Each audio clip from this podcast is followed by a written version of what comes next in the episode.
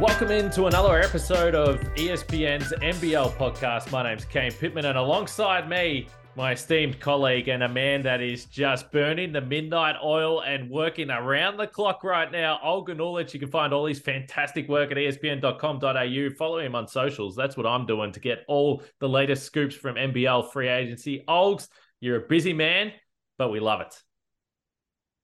Thank you, Kane. Um, I feel I feel really inadequate sometimes when I do this because I have to cut off conversations with people. I have to look down at my phone while I'm having conversations. It's it can be I can be super antisocial in a time like this. Uh, so I apologize in advance, but it's fun and yeah, we get everything is up at espn.com.au. All the scoops are there. I have to do the same thing because my parents are staying with me in Melbourne right now. And if I don't look at my phone, they're wondering why they come to visit me and I'm ignoring them. But anyway, similar similar stuff with you. We're going to get through a lot of the free agency news that has been dropping over the last week. We podcasted about 10 days ago uh, when free agency first opened. So we're going to, it wasn't even 10 days ago, but just before free agency. So we're going to roll through it all. Plenty of Perth Wildcats talk to come with Pinder.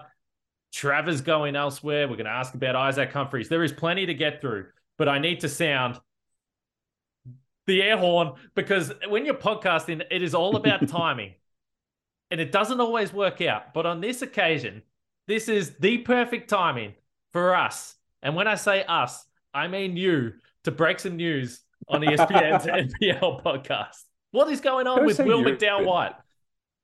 So firstly, we we are a team. Oh, we, we approach this as a team. Absolutely. Um, William McDowell White has just signed a, a new two year deal to return to the New Zealand Breakers. Um, this obviously was not always a guarantee. There was really strong interest from Perth, and there was some uh, interest was somewhat mutual. Um, the same can be said for Tasmania Jack Jumpers too. New Zealand Breakers, though, are the team that he helped lead to the second best record in the NBL, uh, a game five where they were practically a quarter away from winning a championship uh, in that championship series against the Sydney Kings. He was, you know, the head of that snake, their lead guard. There is a sense that he can return there. Mody Maor is someone who knows his game and knows how to get the most out of him. There's a sense from McDowell and the people around him that he can go back to New Zealand. They can build a team around him again, play next to someone like Azalea, and basically get to that next level, that that one extra step forward, and basically live up to the this new paycheck and then also this new sort of hype and perception that he's getting uh, of being, you know, a superstar in the NBL. That's the hope, and he he wants to do that in New Zealand under Mody Maor. And they were confident that they were going to retain him the entire time. I absolutely love it. And when we look at free agency, everyone gets caught up in a in the player movement because it's fun. It's fun when you see big names shift around. But I'm also just a big fan of unfinished business. And Will McDowell White hmm. played his most impact. He was awesome all season. We'll get into the numbers in just a little bit, but he played his most impactful basketball when it mattered the most, and the Breakers were under the most pressure. So I really think that there is significant development still to come for him, and for him to be in a place where he knows that he fits, he understands the system. He's now lived in New Zealand. Well, certainly for the last year, it was a bit rocky before that, but he's been with the Breakers for a while now. So it's a really comfortable uh, fit for him to return to the Breakers. So I'm really, really pumped about this one. Before we do get into any the way he plays, the numbers, the stats, those types of things, financially, we certainly understand that there were some teams throwing some cash around at Will McDowell White. Um, from your understanding, if you have any, was it competitive with New Zealand matching Perth and these other teams, or is part of this McDowell White sitting back and saying, maybe I'm taking a little bit of a haircut, but I love it in New Zealand and I know that I can play my best basketball here. From what I was told, so first the context is a team like Perth uh, has the capacity to throw a lot of money at a guy. Mhm. Um, from what I was told, the New Zealand Breakers did a really good and respectable job of effectively matching Mhm. as you know negotiations with other, other teams went on. And so this wasn't a case of please return to us uh, because it is the loyal thing to do. Um, this was a case of New Zealand saying we actually in you. We're going to put our money where our mouth is. Um, and so that's why this is, I think, a win-win. Because firstly, for New Zealand, uh, there was sort of a reputation that was starting to grow that they perhaps weren't a team that would pay up for a guy, uh, or at least to retain someone like that. Uh, but McDowell White is making the sort of money that you absolutely have to marquee. It is a relatively significant sum of money. Other bigger market teams were willing to pay that, and the New Zealand Breakers said, "Yeah, we we're going to buy into you." And so they, from what I understand, effectively matched what other teams were preparing to offer. McDowell White last season, a double digit scorer, 10.8 points. And I do think, even though he is really, truly a pure point guard, uh, which isn't that common these days, but he's kind of old school in that regard, was the highest frequency pick and roll ball handler in the league in terms of the amount of times that they were able to put the ball in his hands and run the offense in the half court. So you know the way he's going to play. I think the expansion in his game comes with the scoring but six assists per game to only two turnovers, takes care of the ball. And now for the breakers, we look at all these teams that were searching for a point guard. Yeah, Perth, in some ways, We're looking for a point guard, which makes sense why they wanted Will McDowell White last year. In Melbourne, with the issues they had with Shea desperate for a point guard. So when you get your point guard locked in, it really now allows you, and we'll see if anyone comes back, particularly the imports but it now allows the breakers to just have a really clear path forward based on last year's blueprint to put this team back together. Right. And I think an important thing to note is the, the cap implications here, which is mm-hmm. the number that you're, the, the extent of them you're giving McDowell White is a marketable number. And so, in order, teams will be spending practically that amount on an import point guard, but you, that entire amount for an import point guard counts toward the cap with McDowell White, only a small portion of that counts toward the cap because you can marquee him. Mm-hmm. And so that means that at least from a cap spend perspective, you can spend more money uh, that can that will hit the cap on other imports or other guys. And so that's why there was so much um, interest in McDowell White. That's why his value was so high because you're generally spending so much money on an import point guard, and all of that money counts toward the cap. So now that won't be the case here. Um, I, I just I like I like this because you know, he has, you know, found his home in New Zealand and his connection with Mody Maor is real. And that was from when Maor was an assistant coach and, you know, was part of his development. And now as a head coach where, you know, McDowell White is almost an extension of, of him on the floor. Um, I, I like the idea now of the Breakers who are relatively bare as far as the contracted guys they have in build around him. Basically, build guys who fit the skill set of McDowell White as your lead guard. I think that's a really good starting point. They have Vedan- Tom Vodanovich and they've got Camden, but you know the rest of that roster outside of Izayah Le'afa is, you know, not guaranteed to come back. And so again, I like the idea of just recruiting guys who fit around someone like McDowell who we know can be really, really effective as your lead guard. It just would have been for me again from the outside. It would have been a risky move to walk away from Mody Maor and that connection that you're talking about, when you only had one season, and in that one season, you have gone from a guy that was, is he starting? Is he coming off the bench? The ball's not in his hands as much as you would like. Does he have the confidence to shoot the outside shot? To all of a sudden, no, you're the point guard. The ball is in your hands all the time. You're running the half court offense. And maybe still on the balance of the season, the three point shot has some significant room for growth 32% on the year. But again, when it mattered the most, the confidence of Will McDowell White is what stood out to me. He knocked down those two threes in that game four at home to extend the series to go to game five. He was taking what the Kings' elite defense was giving to him. So to walk away from the growth that we saw in such a, a small period uh, would have been a huge risk. And I have to imagine for him, part of the challenge. And I've said I don't know Will well at all, but I've spoke to him a few times. I think everyone understands he's laid back he's kind of a quiet guy, casual, likes to keep to himself. And I've mentioned the trip that I went to New Zealand early in the season, and I'd never been there before. And the King's practice facility is out there, and there's green grass everywhere and hills, and it's just beautiful. And I asked him about what's it like living in New Zealand, and he just looked at me, got a big smile on his face, and he was like, "What do you reckon?" I said, "Yeah, fair enough. Yeah, it's probably pretty good. I can understand why this guy feels so comfortable in New Zealand." So I, I think it just all made sense.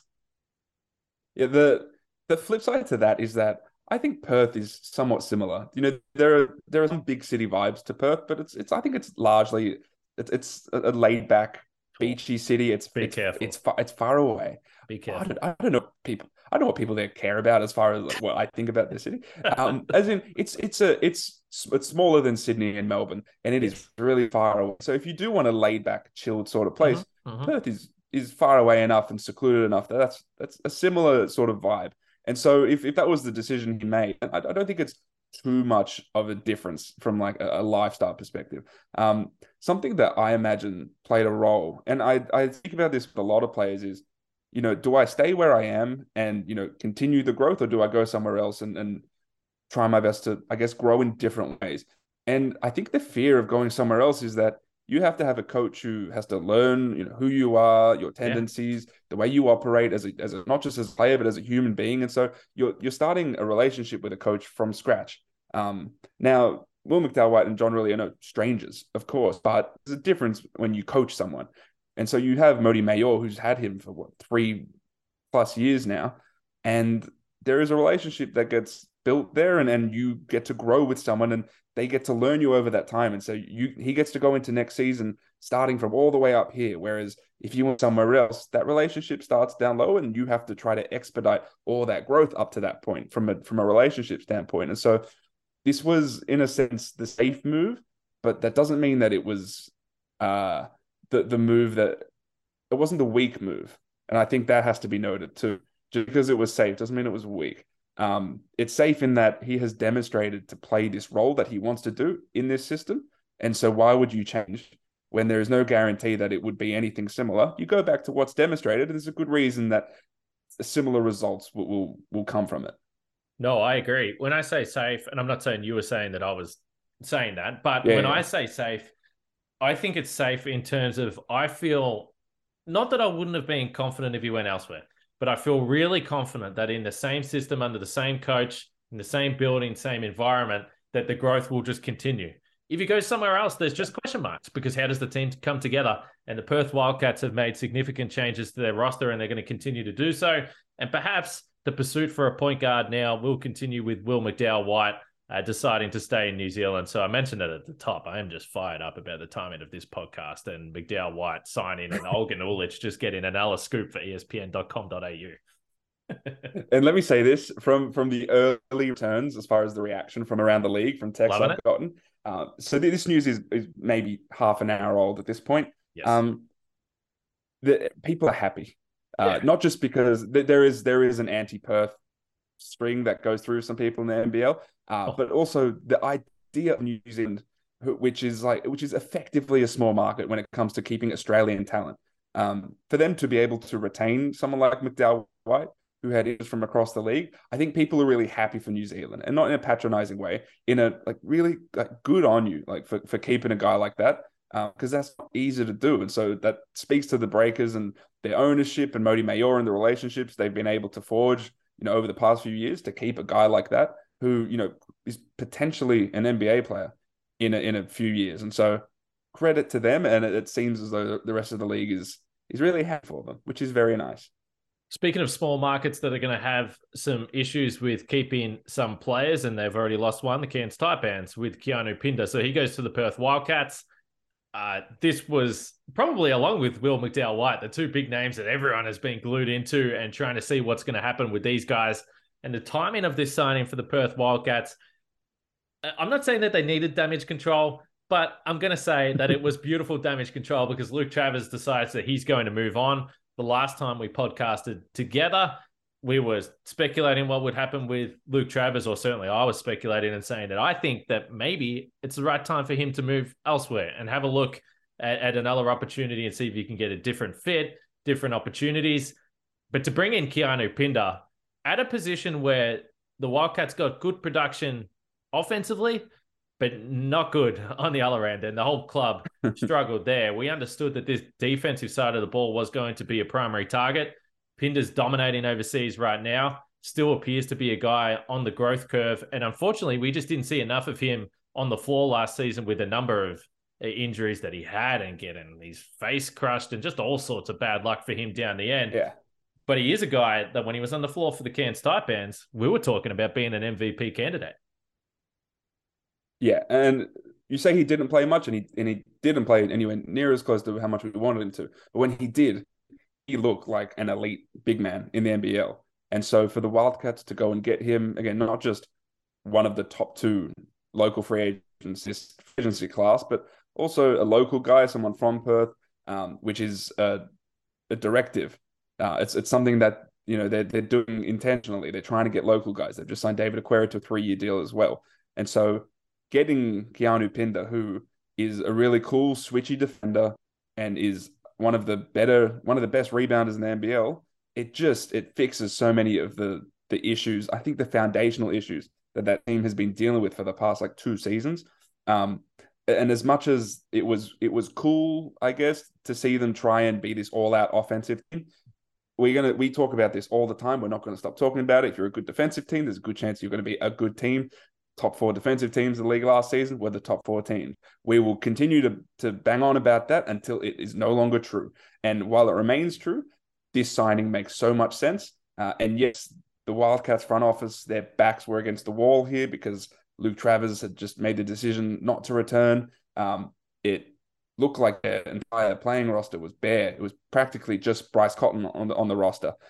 Now they bring in, you know, a, a marquee level local guy like Keanu Pinder, who I think fits really well. I think cleans up a lot of their issues. It was an, like an absolute home run of a signing from Danny Mills in that front office.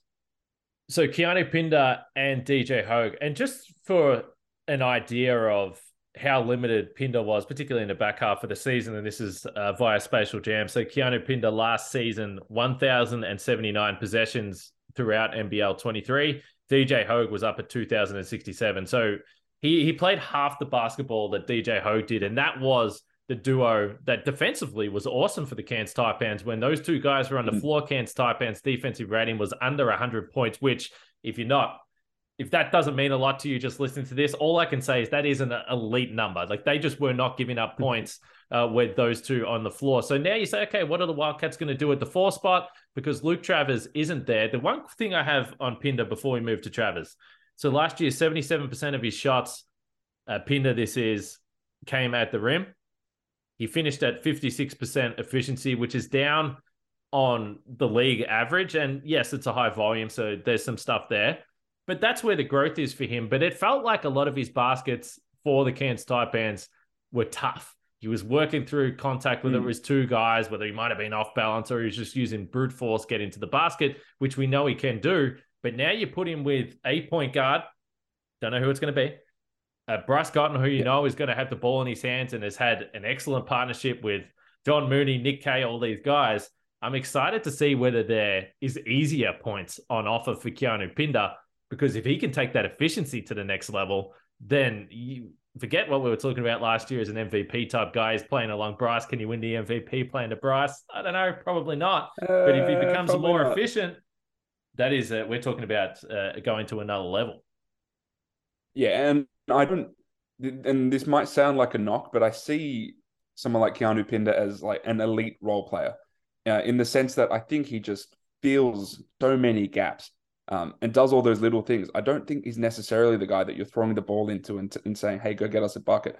But I think he can be elite defensively. And I think his ability to rebound, his ability to roll hard, uh, I, I wonder if the three point shooting we're seeing with him at Labrada uh, and that he showed a bit early in his career is going to carry over to maybe being something that's a little bit more more prolific in Perth. Um, if he could do all those things, then I think there's a good chance that he can live up to this contract that he's signed, which is quite immense from what I'm told. Um, I, I am really looking forward to the partnership with uh, Bryce Cotton because I just I love the idea of having a really dynamic, uh, mobile, two way kind of four or five sort of player next to Bryce Cotton. I think it'll open up so much for him as well, and I think that's an underrated part of this too. You know, Keanu as someone who can roll extremely hard and, and crash the boards.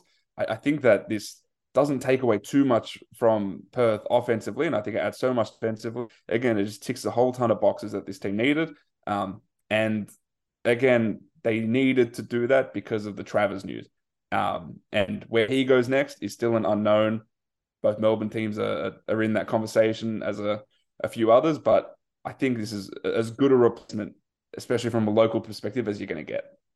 So, just quickly on Travers before we move on to some other topics here uh, last podcast, I was probably suggesting that, to me at least, Sydney made a hell of a lot of sense. There's going to be an opening there. There's a proven model with a skill set that you can thrive uh, with the Sydney Kings mm. and you know, Chase Buford's back and they want to play the same way. That's where Travers can thrive. Defensive minded team that likes to play fast. That makes sense to me. Melbourne United, perhaps another team. Any thoughts or uh, little little nuggets you want to let us in on, Olgs? I guess that's what I'm really getting to here. Okay, relax. Um, so, so look, but both Melbourne teams are two teams that are going to be talked about a lot. Mm-hmm. Um, the the issue I see with them is the the role that he wants to play. He's and he wants to be a, a more more perfect player. He wants the ball in his hands a bit more. He wants to take you know that leap in his development. And does that happen with Mitch Creek on your team? I don't know. Does that happen with you stepping into what actively is like the Jack White role? You know, was he not just doing something like that in Perth? So I don't I don't know if they're necessarily the better landing spots. I agree with you. And as much as my reporting doesn't indicate that Sydney is, you know, at all, you know, in you know the top of the mix for him, I do like the fit in the sense of, you know, if you can put him in that Xavier Cooks role as Xavier Cooks light and build around that as someone who can, you know, grab the ball rim and push it. And I think he's really adept defensively too. Like you said, I think he can slot into that role um, in the offense that this team has been for the past two seasons and be really effective in it. Whether they actually get it done or whether there's interest, mutual interest there is a different story. But I like the fit a lot. And I think, especially in order to prime yourself to, the, to get to the NBA, and he's been drafted, and so his rights are owned by the Cavaliers. You know, if he wants to expedite that process of getting to the NBA, the Sydney Kings are the one place in the NBL that has demonstrated over and over again that they are the most effective at, at getting players ready to, to take that step. And so I, I think for Travers, it starts with being on a team that plays defense. So that would be the one thing I would say for Melbourne United a few hiccups last year. Mm. We understand why things changed, but you know, history suggests that this is going to be a team that's going to be strong defensively.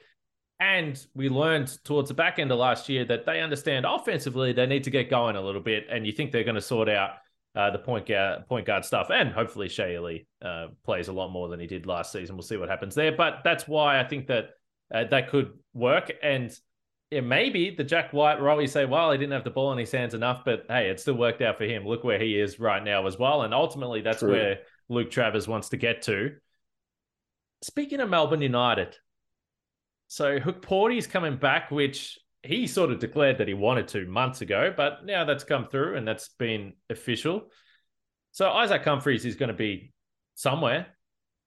He's definitely a guy now, if we talk about the bigger name local players that I'm very intrigued by because a few little niggles last year, but for the most part, this is the longest stretch we've got to actually watch him play. And particularly defensively, I thought he was pretty damn good.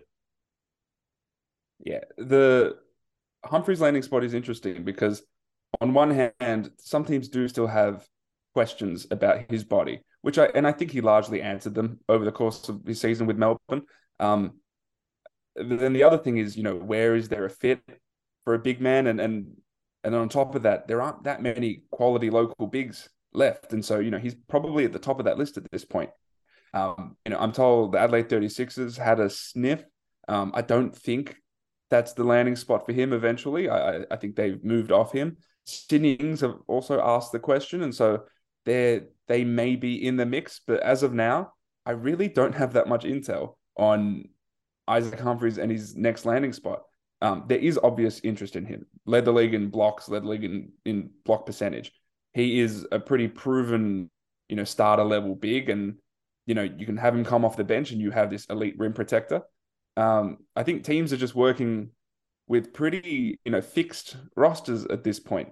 Uh, and and that's the the tough thing. You know, there's someone like you look at Justin Schueller, who you know would have had some interest in him, but you know, Aron Baynes in that starting spot there, and so you, you can't really maneuver anything there. Um, and so, look, there, there is a ton of interest. He will find a find a home. It is way too early to say uh, where he's going to end up. So we were able to put a little piece together for ESPN.com.au last week around the signing of Mike Kelly as head coach for the Southeast Melbourne Phoenix. Earlier in the week, we did another story. We were just ripping out the joint stories last week. What a week it was. And we were going through and you know, I jotted down some ideas of why I think or where I think teams need to to really focus in on in the offseason. And with the Phoenix, I said they need to get a bench and they need to get some some quality local veterans. We know the year before they lost uh, Le'afa and Cam Gliddon wasn't playing a lot, but they did lose him as well. And I, I, think that hurt over the balance of the season. I don't think there was enough guys there that had the trust to play big minutes. So if I'm looking at the Phoenix and I'm looking at Mike Kelly, you think you've got a, a few key spots locked up, but I'm I'm really looking at the bench, and I've heard you all over my social media feed talking about Bul Kuol. What other contingencies have we got for the Phoenix? Well, the Phoenix, well, the Phoenix have, of course, Bul, Bul is, is the big one yep. that, that people are waiting for. Um, and know, he's Reece probably a starter, someone, to be fair. Yeah. That is true. Um, and I also like him as a starter there because if they're going to be a, the same sort of post up team that they were, I like the idea of planting Bul Kuol in the complete opposite corner, make that floor as wide as possible to let guys like Mitch Creek and Alan Williams do their thing on the low block. Um, as far as you know, the ancillary guys that they might bring in, um, I I'm told that the conversations are still ongoing with Ryan Broekhoff, and I'd be surprised if he left. Um, yeah. I wonder if maybe he's a bench guy going forward, and, and I think there, there has to be a conversation about that. Is do you trust some a body like Ryan Broekhoff to start? Because when he goes down, then you know you don't want to put all your eggs in that basket anymore. And I think that's why they're going after someone like Bul Kuol. Um, Reese Vague is someone who they they're expected to announce in the next few days as you know a decent four man off the bench. I don't think he's going to be an absolute game changer, but he's a solid shooting four man. And so one of the issues with this team was shooting, and we spoke about this all along. And, and again, if you're going to be a post up heavy team, you need to be able to, to stretch the floor. Reese Vague sort of helps in that regard. Um, I'm under the impression that Kyle Adams more, more than likely not returning. And so they lose someone like him. I expect a bump in minutes for someone like Owen Foxwell. Um, and so yeah, I'm I'm intrigued. I, am there aren't that many. The the low guys are slowly dwindling. They're they're getting off that that free agent sheet that I'm working with. And so there aren't that many guys left out there. They had interest in Angus Glover before, you know, he quickly re-upped with the Sydney Kings. And so these are guys who obviously fit around Mitch Creek and Alan Williams from a shooting perspective. And now Mike Kelly's, you'll have a bigger defensive focus. But, you know, they're, the guys, the names are sort slowly kind of getting off the board at this point. It, it's it's going to be tricky for these going forward. Yeah, I'm definitely fascinated uh, with the way that the Phoenix will play on offense. If you got Alan Williams, yeah, there's going to be a heavy presence down low. They're probably going to be a high uh, free throw rate team, get to the line a lot because you add in Mitch Creek there as well. But they're also, or they also shot fewer threes uh, by a by a ratio than any other team in the league last year. So that's why, yeah, you have a legit threat uh, or more legit threats out there. And Reese Vague, you know, I love reading out the numbers, but I'm just going pure eye test. I feel like this guy over the last 24 months with the Boomers is shooting 97% from three. The man never misses. he never misses. So that will be a really handy addition, I think, for the way this team uh, wants to play. So I love it. I, I think that's a great signing. Yeah, and, and credit to, to Mick Randall for reporting that a few days ago. Um, you know, I just think as much as I don't know if the overall skill set is demonstrated enough because he's just he's been doing it in Japan. It's really tough to um oh, I'm getting a call. That's not important. Um, Damn it. yeah, and I'm so sorry. No, we're good. We will continue. Um, oh, I'm just upset because I thought we were getting another scoop here. I was just getting really excited. No, we can't get... Old's phone is hot right now at the back end of the podcast. A call could come through any uh, second. That's why I feel. I usually I'll just ignore right away, but I, I have to at this time of year I have to check it, Kane. I like it. Um, I like it. But but but yeah, I, I like I like the I like the fit there. Again, he's been playing in Japan, so it's very tough to get an actual gauge on you know where he is in his development.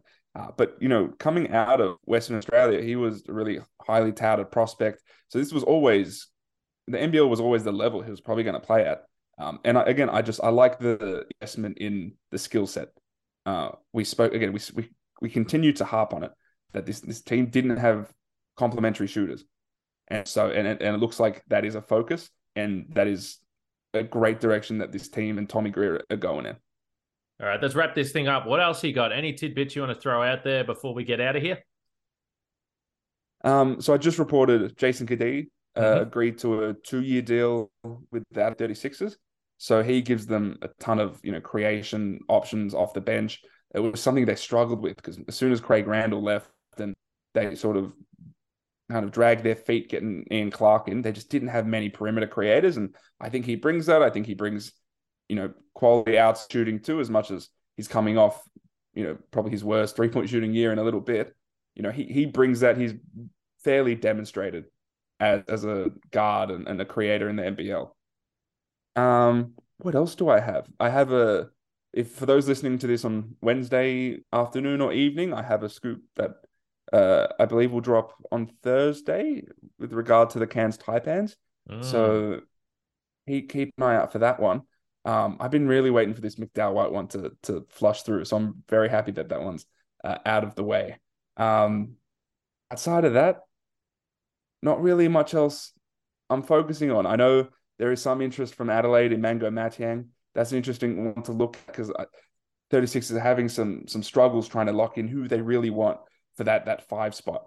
Um, they they've been looking for a local, um, and then it's just I'm interested to see where some of these uh the remaining free agents end up. You know, we've still got Tanner Krebs on the board, still got Anthony Drmic on the board.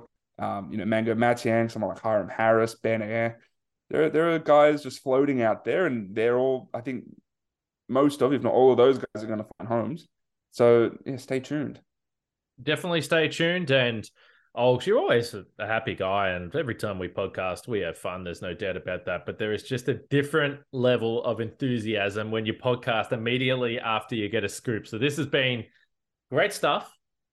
Perfect timing, as I mentioned a couple of times through this podcast. But we're going to wrap it up right now because you're going to get back to work and start working the phones. There's no doubt. Check out Olgun. Well, his fine work at espn.com.au, but also on all the socials at Olgun Uluc on Twitter. His Instagram is back up and firing with all the NBL news as well. So make sure you check him out there. And I say it with all sincerity. We have fun on this podcast, but you're absolutely on fire, mate. I love it. And uh, keep the updates coming because I am having a great time with all these sign-ins and announcements. Thank you, Kane. Uh, and also stay tuned for a bunch of NBA kind of forward content that we have coming. The regular season is about to end. Kane has some interviews with some of the Australians play over there. Things are heating up as the regular season's ending. We're going to head into the postseason. So we've got you covered across the board. Man, I am excited for the NBA playoffs, and we're going to be doing some podcasts there as well, as you pointed to. So it's going to be a lot of fun. The point being, that uh, the work doesn't stop and the content doesn't stop. So we're going to keep it coming. Uh, hopefully you enjoyed this podcast. If you haven't already and you want to know when we drop it, because a little bit more sporadic in the off season, because sometimes stuff happens that you just got a podcast straight away. So the only way that you'll immediately be notified is if you subscribe and follow on whatever platform you listen to and turn the notifications on. And you can jump straight on the podcast as soon as we drop it. So we'll leave it there until next time. For Kane Pitman and Olgun Uluc. We'll catch you next time everyone.